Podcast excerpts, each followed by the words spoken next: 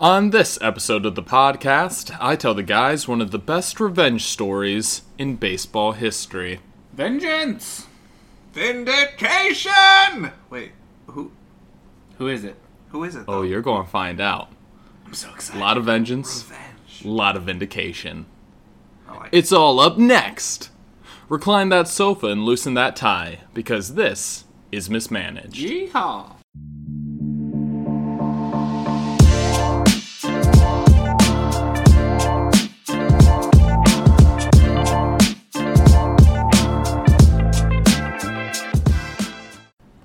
Welcome to Mismanaged, a weekly podcast where we kick back and criticize the failings of paid sports professionals while also offering them foolproof solutions to all their management woes. I'm Austin Egan. I'm Josh Sweezy. And I'm Nathaniel Westover. Let's get into it. This week, we are discussing some MLB history.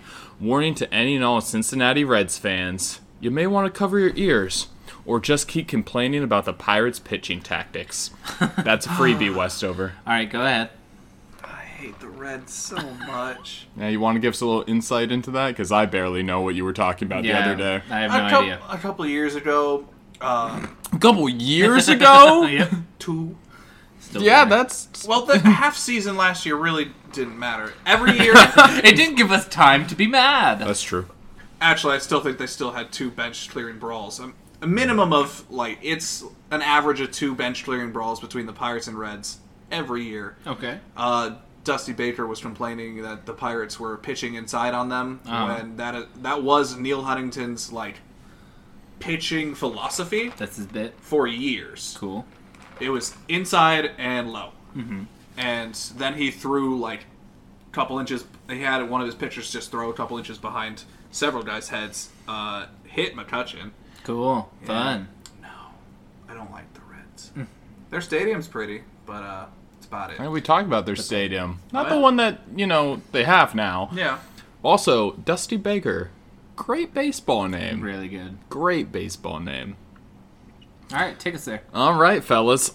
Let me take you back to the good old 1950s. Woo! Love it. Revisiting it. We were in the 1950s last week, too. Yeah, a lot of bad decisions made in this period of time. Not a great look. Turns out nobody knew what they were doing. A lot was going on. People were still recovering from World War II. This Cur- was barely a profession at that point. true. A lot of people were just like Just a game. drywallers and painters. they had drywall back then, I'm not sure. But I'm taking you to 1953. Uh, Dwight D. Eisenhower was president. A gallon of gas cost 29 cents. That'd be nice. So nice. expensive. Yeah. For inflation, it's like two and l- it's a low two. That'd be Yeah, okay. nice. So it's still way better, but uh, there were only 16 teams in the MLB, and the Reds had a losing season for the ninth year in a row. Nice. Sucks to suck. Ooh, tough breaks. Here is where our story begins. When a scout for the Reds, Bobby Mattick, stumbled upon the star of our story, Frank Robinson. Cool. Now, a quick bit of history on the weird affairs of the MLB at this time. The MLB draft, which just wrapped up on Tuesday, uh, as we generally know it, is uh, wasn't instituted until 1965. Tom Seaver. Before that, amateur players were free to sign with whatever team offered them a contract. So the scouts, pays. yeah, So you could just draft as many players as you want. Well, you didn't essentially. draft, you just signed. Yeah. you just buy just them. like, you "You're mine." you find them and you buy them. Okay. Um, so the scouts for smaller franchises Uh-huh. like Cincinnati, in comparison to you know New York and Chicago, Ah. uh, they need to be on top of their games or risk losing out to the deeper pockets of teams Sure. from New York Yeah. and Chicago. Chicago. Yeah. Because if they both saw the same guy, made an offer, they could not afford They to match. They outbid them constantly. They gotta find them first. Fortunately for the Reds, Mattick noticed Robinson all the way in West Oakland, California. Whoop, whoop. Shout out Josh. Hooray.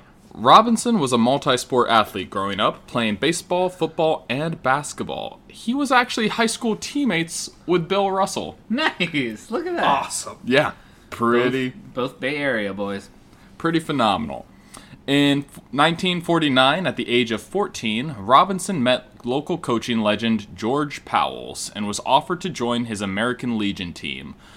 Amazing. Okay. Yep, Um, the. American Legion. The we all know what that is. Despite his young age, uh, he contributed to the team's 1950 local championship with a clutch triple. Nice. Immediately after graduating high school in 1953, Robinson signed a $3,500 contract with the Reds. Oh, good for him. Right out of right got out of high got school. Got spotted, and got signed Yeah. immediately. Yeah. Which I'm good sure for that him. was good money back then, too. Oh yeah, no, that's great money. Right out of high school, being Right. like, "Hey, want to keep playing Baseball, the And sport that you love. Robinson began his pro career in the Class C Pioneer League with the Ogden Reds of Utah. Gross. Yep, Utah. real gross. Uh, even super gross because I was re- when I was doing my research into all of this. You did uh, research? Yeah, Oh, okay. Cool. just a little bit. Most I just make up my stories. same. I mean, no, I researched. Uh-huh. Uh, no, but Robinson was talking about some of the stories from his days at with the Ogden Reds. and He's like, yeah, it was really tough because Utah In the 1950s. in the 1950s, Uh-huh. uh, basically run by Mormons. Tell me about it. And in the 50s, the Mormons were just outright like, yeah, African Americans are lesser Yep. by our religion. That's what we believe. Yep. Um. So he had was weird. Utah still has issues to this day. Salt Lake, anytime people play in Salt Lake City, Yeah. they uh, It, it's not great. I actually was curious, and I looked up the team photo Uh-huh. from the 1953 Ogden Reds season. Found it. Yeah, he was one of two African American Cool. players. I bet they had a good time in Utah. But yeah, uh, during his time in Utah, he played one season with a 348 batting average and 17 home runs Oh my gosh. before he was called up to Double A with the Tulsa Oilers. He's just Oklahoma. Going all over the middle of this great country. for Cincinnati. on his way to Cincinnati, the long route. So from Oakland to Cincinnati, you had to have to hit, you know, Ogden, You had to go to Utah, Ogden. Tulsa, Oklahoma, and uh, there's a third stop. We'll get there. Uh oh. Cuba. But yep, he goes to Cuba. Uh, so while he was in Tulsa, he had a 267 batting average over eight games, uh, but was soon demoted to the Single A Columbia Reds. Okay.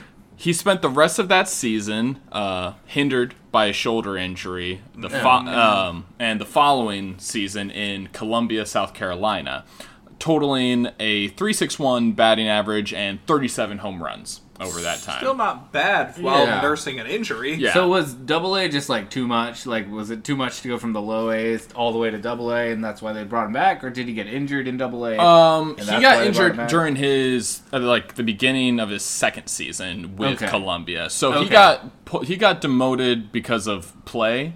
Oh, okay. Um, but he was still performing well. Yeah. because he had uh, was batting 267 Two six seven eight over eight games. games. Is not bad. No, that's good. It's but it was probably there were other guys that Mm. they wanted to move around. I mean, it was so far back that the details of exactly why don't matter and also aren't really readily available. yeah, nobody asked these probing questions like we do. Damn straight. uh, but then, in 1956, a 20 year old Robinson made it to the big show with the Cincinnati Redlegs. Wait, What a gross. They name. were the Redlegs between 54 and 58. Inexplicable. Reds Okay. before, Reds after. Uh-huh. And then there was just this period of time weird when window. we're the Redlegs. really wanted to show off their calves. Mm. Yes. Leading up to the 56th season, the Reds had extended their streak to 11 consecutive losing seasons. Moving on up. Woof, woof. I almost put this in terms of uh, I s- when I first started writing this, I was putting this in terms of like playoff drought, and Uh-huh. then I had to remind myself, no, everyone missed the playoffs except the top two teams. Uh, the top team from each league. So only Oh, okay. at this point in time, the whole postseason was just was- the World was Series. was the World Yeah. Series. Okay, Um, so that's not that embarrassing. no, not at all. Uh, however, Robinson skyrocketed the team to a record of 91 and 63 and a third place finish in the National League. Hey. Robinson went off with a 290 batting average and a team high 38 home runs. Sweet. Nice. tying for to be third in the entire league for home runs that season. His- this was his first season called up. Yep. Yep. Nice. And he's 20 years old. Love to see it. Uh, Robinson's performance was enough to earn him a trip to the All Star game and the Rookie of the Year award. Congratulations. Uh, unfortunately, once again, as I was saying about the postseason, which was just the World Series Yeah. Mm-hmm. at this time, so even with 91 wins, uh, they weren't in postseason play. They at least had a winning season. Yeah, They at which- least Yeah. Broke that streak. And like 90, a 90 and above is real good where you Oh, want to yeah. be. Oh yeah. Uh, Robinson would continue to improve, steadily increasing both his batting average and home run totals until eventually winning the National League MVP behind a 323 batting average and 37 home runs.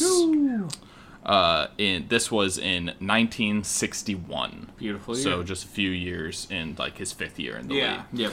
Uh, his efforts were enough to propel the Reds to 93 and 61 and a first place finish in the National League. Hooray! Good job, guys. I'm so proud of you. Punching their ticket to the World Series against the New York Yankees. Oh, Ah. Oh, so we know where this is going.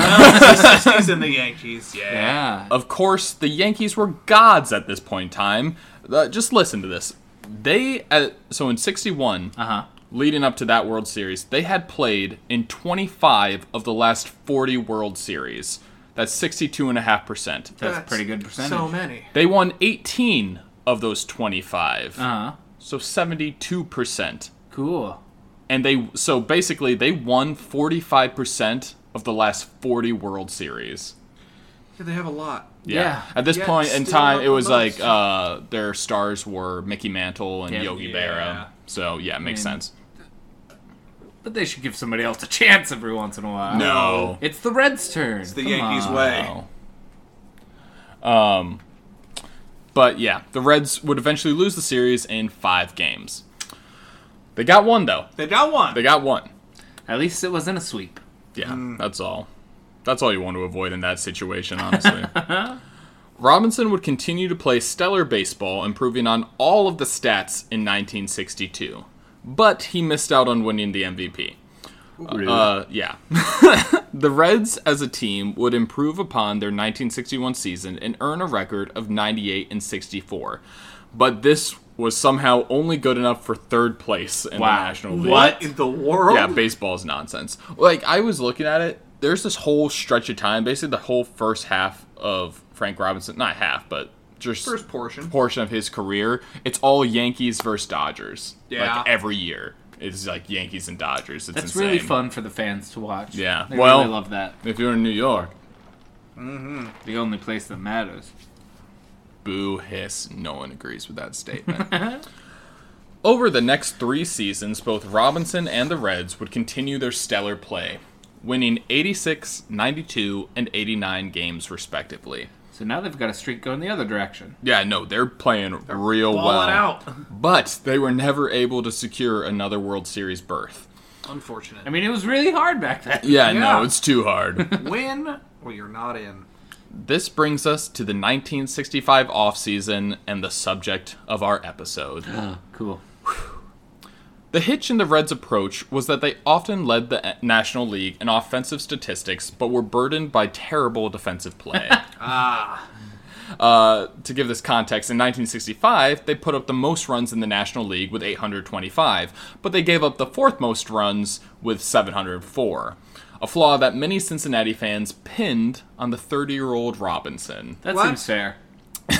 Wait, wait a I mean, minute. he's giving up all these runs out there, right? You know, Yeah. he's pitching and he's hitting. pitching. He's, you know, he's out there. He's in the outfield, so clearly, it's it's his fault. he his has fault. to jump and catch those home runs. Yeah. Clearly, I start blaming the outfielders for the Uh-huh. defense. Then, then I work on to the in. end, Yeah. And then in. I end on the pitcher as the last resort. Yeah. I end on the catcher. it's really all up to him.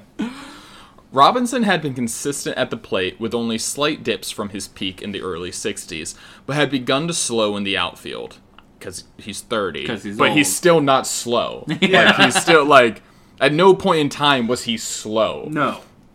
and there's not a lot of context into why they particularly zoned in on Robinson, uh, but he was drawing the ire of fans who would often boo at the superstar during games. Cool, cool, That- fun people. His We like manager had to come out in like a press conference and basically tell his fans like stop booing Frank that. Hey, Robinson. shut up.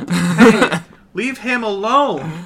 Leave Frank alone. He's doing his best out there. Uh, a lack of quality pitching was more likely to blame for the Reds' woes, but you don't say. but still Robinson was used as the scapegoat.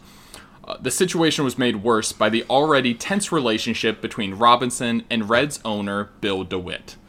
DeWitt and Robinson had been uncomfortable with one another since 1961, when Robinson was arrested for possessing a firearm without a permit during spring training in Florida. Instead of posting bail for the eventual MVP, DeWitt decided to let Robinson spend the night in jail, which Robinson took personally. yeah, I mean, as he should. Yeah. Uh, 1961 was also DeWitt's first year as the owner of the Reds. So that incident Oh. really set the tone for his relationship with the franchise. A good first impression. this is where I want to draw the line. Right here. Yeah, no, and it's wild how he ended up becoming the owner. Uh-huh. Because, like, the owner, the first owner sold, Yeah. and, like, the guy that bought it then had, like, a heart attack. and then, like, basically DeWitt, like, half inherited, half bought. Like, this one I didn't spend a lot of research, so I might have the facts fuzzy. But there was a lot of weird kind of, like, It's like the guy who got to be like the half owner of the Mets, the GM, Yeah. the Yeah, receiver thing. basically. because he was like, I know these people, and he was like a partial owner of the Giants. And when the Giants dipped to San Francisco, he's like, but I wanted to stay here. Throughout the years, Robinson and DeWitt would also butt heads in salary negotiations. Robinson's initial salary with the team was $6,000. But after his MVP season in 61, he received a raise to $60,000. Just throw another zero on there. Nice. uh, This was confusing because one source I saw said that it was a record at the time, but then I looked up um, league salary leaders for each year, and Mickey Mantle was making like 81000 that year, so I don't know where. Yeah. I don't know. I don't Could have been a record for like pay increase, like percentage in pay. Yeah, I'm not sure exactly what record they were referring to. But I guarantee you, the Yankees are always paying their players the most. yeah, exactly. uh, as good as this was, it was still less than other players of Robinson's caliber. Uh, like I said, Mickey Mantle and Willie Mays, as another example. Uh, and would soon be comparatively worse throughout the years. Robinson insisted annually on being paid as one of the best players in the game, but DeWitt was focused on spending the team's finances every year on a new project to renovate the then already 50 year old Crosley Field Cool. an issue that was consistently forced upon DeWitt by fans and the media.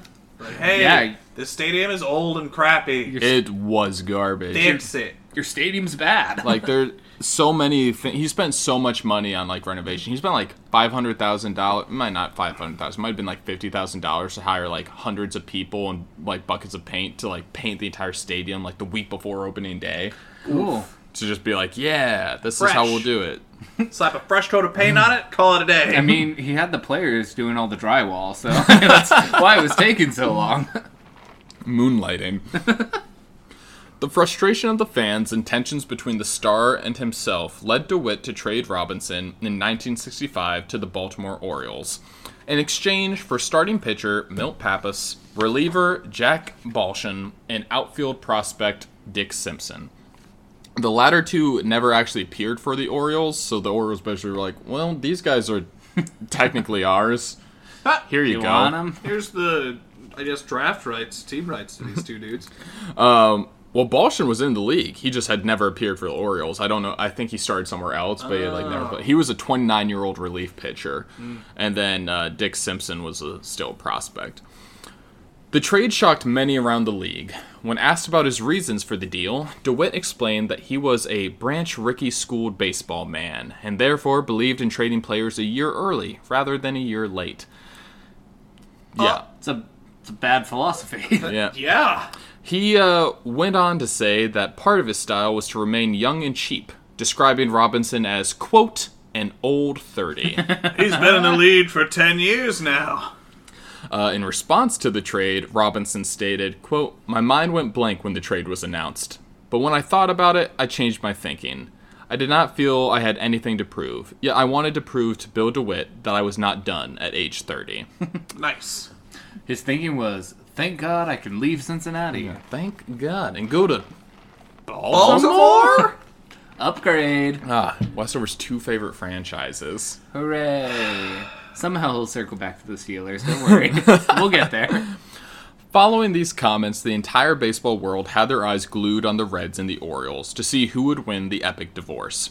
Because obviously, when your owner's like, yeah, no, he's old and washed up. Yep. And the player's like, I'm to show him specifically I'm not. This one's for you, Bill. you really want to see what's going on. Uh, in his first season with the Orioles, Robinson tallied 49 home runs, 122 runs, 122 RBIs, and a 316 batting average. Numbers good enough to earn him the American League's first Triple Crown since Mickey Mantle in 56, and the MVP for the American League. But how is his defense? I'm sure it was fine because he led the Orioles to a 97 63 record, secured the American League, and would sweep the Dodgers to win Baltimore's first World Series. Amazing. Where, he also won World Series MVP. So yeah, so he won every award and He's like, I'm going to take all of these. I forget the Thank name of it. He also won this award that was um basically like athlete of the year. It Uh-huh. was like a belt. Um, it was like this A wrestling champion belt. I don't think it's that. I think it's the actual belt. It's like really nice leather and like diamond. Ooh. like Yes. whatever. I forget the name of it, but it's uh, basically athlete of the year award. He won that. Dope. yeah, he actually went out and bought like a display case as soon as he as he arrived in Baltimore, and he's like, "This is this. I'm gonna fill this. I'm going to fill this up real quick. And he did. He just walked in. He's like The "Baltimore, placard under it just says, not bad for an old 30. yeah, right. Seriously, he walks into Baltimore. He's like, "You guys haven't won a championship, huh? Cool." You ever wanted to? You wanna? oh boy. The Reds were not so fortunate. What? Pappas struggled his way to a 12 and 11 record, a dismal ERA of 4.29, and Wow. gave up 224 hits in only 209 and two thirds innings. So he gave up more hits than he pitched innings. Yeah, that's not. Yeah, that's more hits Great. than outs right there. Yeah, that's insane. Baldschun was even worse, offering up a 5.49 ERA in 57 innings as a reliever. No. Oh no, that's your one job. And what do you know? Simpson was also disappointing. Ah. infrequently making appearances and underwhelming when he did. In their first season without Robinson, Cincinnati fell to a sub 500 record for the first time in half a decade. Since they had called Robinson up. No, they had um Had a down year. they had a couple in his early years. They had a couple sub 500. He was still growing because when he got called up, he was 20. True, you know. true. So, um, but yeah, so they had a sub 500 record and were seventh in the National League. Pretty nice. Yeah, it's the great. the 1966 season was also hard for DeWitt specifically. The city had finally offered funds to build a stadium, but they would get to make the decision as to where it was going to be built. Hmm. Uh, DeWitt said he would prefer a suburban location so that they could expand and have more hmm. parking Sure. next to highways, really hmm. accessible. Because he always loved the sayings like 50% of our fans come from 50 miles away or more. Weird. Oh, it's Yeah, it's Cincinnati. weird. Yeah, it's like that's kind of fair, but at the same time, I don't know. He was focused more on getting all the fans in than like the Cincinnati whatever. But since Cincinnati, The the, city, hometown is like fans, yeah. we're going to be paying for this stadium, we want it to be Where In the we, where we want, want it to be in the sky. Floating Ooh, that would be amazing. Such so a risk. inaccessible though. Uh, DeWitt said he would prefer a suburban location, like I said, but that he would take the team anywhere. Uh, the location would only affect the length of the lease he was willing to sign, but he's like, my team will go there. However, when the city announced its intentions to build the stadium on the riverfront, a decision uh, that decision led DeWitt to musing about the possibility of building a private stadium. Riverfront stadiums are beautiful. Yeah. Yeah, no, they're gorgeous. He was worried about flooding. He's an idiot. But the river might catch on fire. They've been doing that over in Cleveland. Maybe it's an Ohio thing. but yeah, so this caused people to lose their minds because the city was basically like, yeah, we're going to spend these public funds and we're already starting the process of building the stadium. And then he's like, hmm, private stadium might be the way to go. I go. might just do it myself. So basically, like, everyone was getting mad at him because without the lease of the Reds, the city would be out of millions of dollars. yes. So naturally, fans and politicians alike turned on DeWitt. DeWitt's franchise began to fall apart. With every one of the Reds' failures, Frank Robinson seemed to do something spectacular just to make it worse for DeWitt. Just to spite him. Steadily, the Reds' attendance declined and calls for DeWitt's head increased. Also, Cincinnati's newspaper was constantly reporting on what Frank Robinson was doing. Yeah. So it was like he couldn't escape. And also the term, like, DeWitt's words of he's an old 30 are uh-huh. just haunting him. Oh yeah. I love when a franchise turns on an owner and they're like, no, sell the team. And I love how fickle the fans are. I know, right? Because they were the ones booing at Robinson, and now they're like, ugh. Like, DeWitt had a quote that I saw. He had made another big deal, like he had traded away a, a franchise guy, not a Frank Robinson, but like Yeah, two yeah. years before. And everyone was like Other really members of the Big supportive Red of it. Machine. Uh, I honestly don't even remember the name. I don't think Big Red Machines happened That's yet. it. Oh, that's in the seventies. Yeah. that's on its way. Yeah, it's um, p- that's post Robinson. Um, this is all sad at this point. Yep. All But he was like, yeah, All he's like, I made that deal and everyone thought I was a good guy. And now that I made this one deal and now I'm a chump, I guess. and I'm like, yeah. yep. That's why you're on this podcast. Fans began to hang effigies of the owner with labels saying dimwit. yes, Got Yeah, him. that'll got him. that would teach you to have a weird name. At the end of the season, DeWitt would sell the team. It worked. Uh, after he won the World Series, Robinson was asked about DeWitt. He stated, quote, It's not just what I did, but winning. I would have felt good without winning, but not as good. Winning makes it better. Now it's all gone. Next year I don't have to show Mr. DeWitt what I can do again. As far as I'm concerned, it's all gone. Unquote. Amazing. Robinson would continue to dominate for the Orioles, earning all star appearances and leading them to three consecutive 100 win seasons and three consecutive World Series uh, appearances from 1969 to 1971. Um, first one, they lost to the Mets. Yeah, the Miracle Mets. Yeah. Yeah, '69. In 69, they lost to the Mets. In 71, they lost to the Pirates. So you're welcome, And buddy. '79. Well, that doesn't matter here. That's not what we're talking about. No. But Shut up, Weston. in 1970, appropriately enough, the Orioles beat the Cincinnati Reds in the World Series behind the strong bat of Frank Robinson. That's full circle, baby. Full circle. Beautiful thing. Uh, my sources, uh, a lot of little ones, but the majority big ones are Society for American Baseball Research, uh, Baseball Reference, and uh, Red Leg Nation. Oh, still part of the Red Leg Nation myself. Red Leg Nation. but yeah, now that we presented one of the worst moves in MLB, MLB history, we will be presenting our own proposals for those GMs we believe need a little amateur help to make their professional decisions. Josh, kick us off. All right.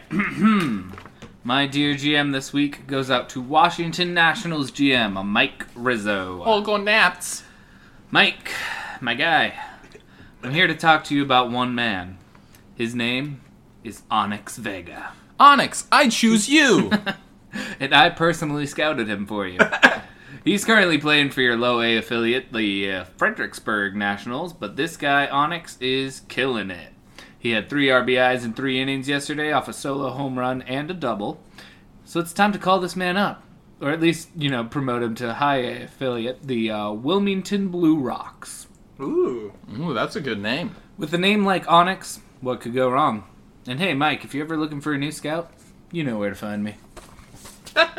That'd be awesome. You should hire him. Yeah. Because that'd be a cool job. Then we could all like go to games and like see things. Yeah, and have we that ne- inside track. we never talk bad about you. no, never once. Mike. We're crossing so many fingers right now. it's a Hail Mary. Westover, what you got for us? All right, this week I'm addressing the Los Angeles Angels and their scouting director, Matt Swanson. Oh, this guy. The Swan. The Angels made unique history in the MLB draft, using all 20 picks they had across all 20 rounds on only pitchers. Hey, pitchers win games And they play defense, apparently. and they lose games And they lose games. and they play baseball. Sometimes. 19 out of the 20 were collegiate players with only one high school selection in Mason Albright. That's weird. Well, with last year's draft, there were only five rounds, so there's a there were a ton of like college players that just stayed an extra year. So there was an influx of extra people to draft this year. Is pretty much their reasoning. Okay, I guess that makes kind of sense. Since 2017, you've drafted 66 pitchers out of 80 total draft selections. You were quoted saying that by the 10th round of the draft, you decided to let it ride and uh, continued taking pitchers for We're the rest here. of the draft. This we're is- here now. This is just what we're doing. Pitchers or talent are usually multi-talented athletes. They can do anything. Well, he's he was also a former pitcher. He stated he's like, I know how difficult it is to find good pitching. Well, um, I mean, I guess with that philosophy, you it's just like you're bound to hit on one, but it's a little bit like taking three quarterbacks in the NFL draft. yeah, but this was definitely the year to focus on one position that is a major concern for the Angels in recent years. And now comes the hard part: developing any of those players in enough time to try and get Mike Trout to contend. It's they're in such They a have bad so position. they have so much time to get Mike Trout to contend. They own him. He's an old thirty. He's an old 30 now. The Angels rank 12th in the American League with an ERA of 4.9, with their starters specifically having an ERA of 5.06. Ugh. You've got to find answers somewhere Yeah. in there. Anywhere, please. Yeah, it's amazing for how much star power the Angels have. How bad they are. Always. They're just flat. They're just Well, they never in the hide with. Shohei. yeah. they hide behind the strong arm of Shohei. They made the playoffs in 2014, and that was kind of a fluke. Like, they got real hot at the end of the And year. that was so long ago now. That was like seven Yeah. years and ago. then before that, it was t- How long ago was Angels in the outfield? A long time ago? Too They long. need that. They need that. Uh, this week, I'm addressing San Diego Padres GM AJ Preller. Cool. AJ, the Padres are looking like a darling of destiny. Weird things are happening for you. I mean, your reliever hit a grand slam in his first career at bat Against Scherzer. Yes. against Scherzer. What is that? Glorious. Now, you might be inclined to disagree with me because you guys are still in the wild card spot, uh, third in your division. But at 53 wins, you're solidly in wild card because the other two divisions in the NL are garbage. They're That's us. That's Congratulations. us. We're trash. they're just You're stuck trash. behind the Giants and Dodgers, who are Yeah, just going who are hard. pretty good. Which Dodgers we knew, Giants are like it's an odd year, so I don't even know. yeah, I what's don't know what they're happening. doing. They're trying too hard on an off year. Yeah, they're going to burst something. I mean, there's a lot of They're gonna hurt themselves They out don't even there. have Bumgarner anymore. There's plenty of season left, though. Uh, but all of the competition in your division uh, is going to make it hard for you to really make up some ground. So just because there is a lot of time left doesn't mean you can take any of your games for granted. Your primary concern should be shoring up your offense, uh, specifically at the first base position. Eric Hosmer is 31 and has been increasingly underwhelming at the plate and consistently under the league average. Replace him. There are a number of good options out there, but I'm going to pick the flashiest and most expensive one for fun. We love that. Go get Joey Gallo. Yeah. Gallo can play first, third, and outfield, and will allow you to put your best offensive lineup together based on how Hosmer and outfielder Wil Myers, who is the other position I would say you need to shore up, uh, but he's starting to do a little bit better. Um, depending on how those two are playing, he can go in and out. Um, he's still available from the Rangers, but he'll be more expensive due to his recent offensive explosion. Uh, other options include Kris Bryant from the Cubs and Trey Mancini from the Orioles. Now, Mancini would help this whole Darling of Destiny situation because of his comeback from beating. He I is a was- darling of destiny. I think it was colon cancer. Yes. Yeah, he Wow. beat colon cancer, and he's coming back and he's having a real good season for the made the Orioles. Game. Yeah, but he's uh, they've been talking about him maybe moving him. Really? Yeah, there's been a lot of talk out of that camp. There's a lot of Obviously, the Cubs, have been, burning it down too. yeah, the Cubs have been talking about moving Kris Bryant for the past like three seasons. Pretty much every season since they won the World Series, they've Yep. been like, Kris Bryant might be gone. Uh, we did it time two. Burn it down. Here's the thing: is I don't, I don't think you should get Kris Bryant. I think he still has something left in the tank, but that's too high risk, low Yeah. reward for me. Yep. Uh, I think Joey Gallo is a great way to go. Um, Because he looks like he's kind of gotten his swing under c- control. Because like two years ago, that man was either going to strike out or hit a bomb. Yeah. Also, I think Trey, I think Trey Mancini is probably the safest play, but it's not flashy, and it might not make enough of an impact. It's a long term play though. Yeah, that's definitely a longer term play. So I mean, make your call. Mancini would be pretty good. Just go for it. Just go for it. And that's the pod. If you enjoyed this or any of our other episodes, please remember to give us a like or a follow. Maybe even leave a review. You can find us on Spotify, Apple, and anywhere else you may listen to your podcasts. In the words of mismanaged co host Nathaniel Westover, quote, It's only foul if it's fair. Wait, Unquote.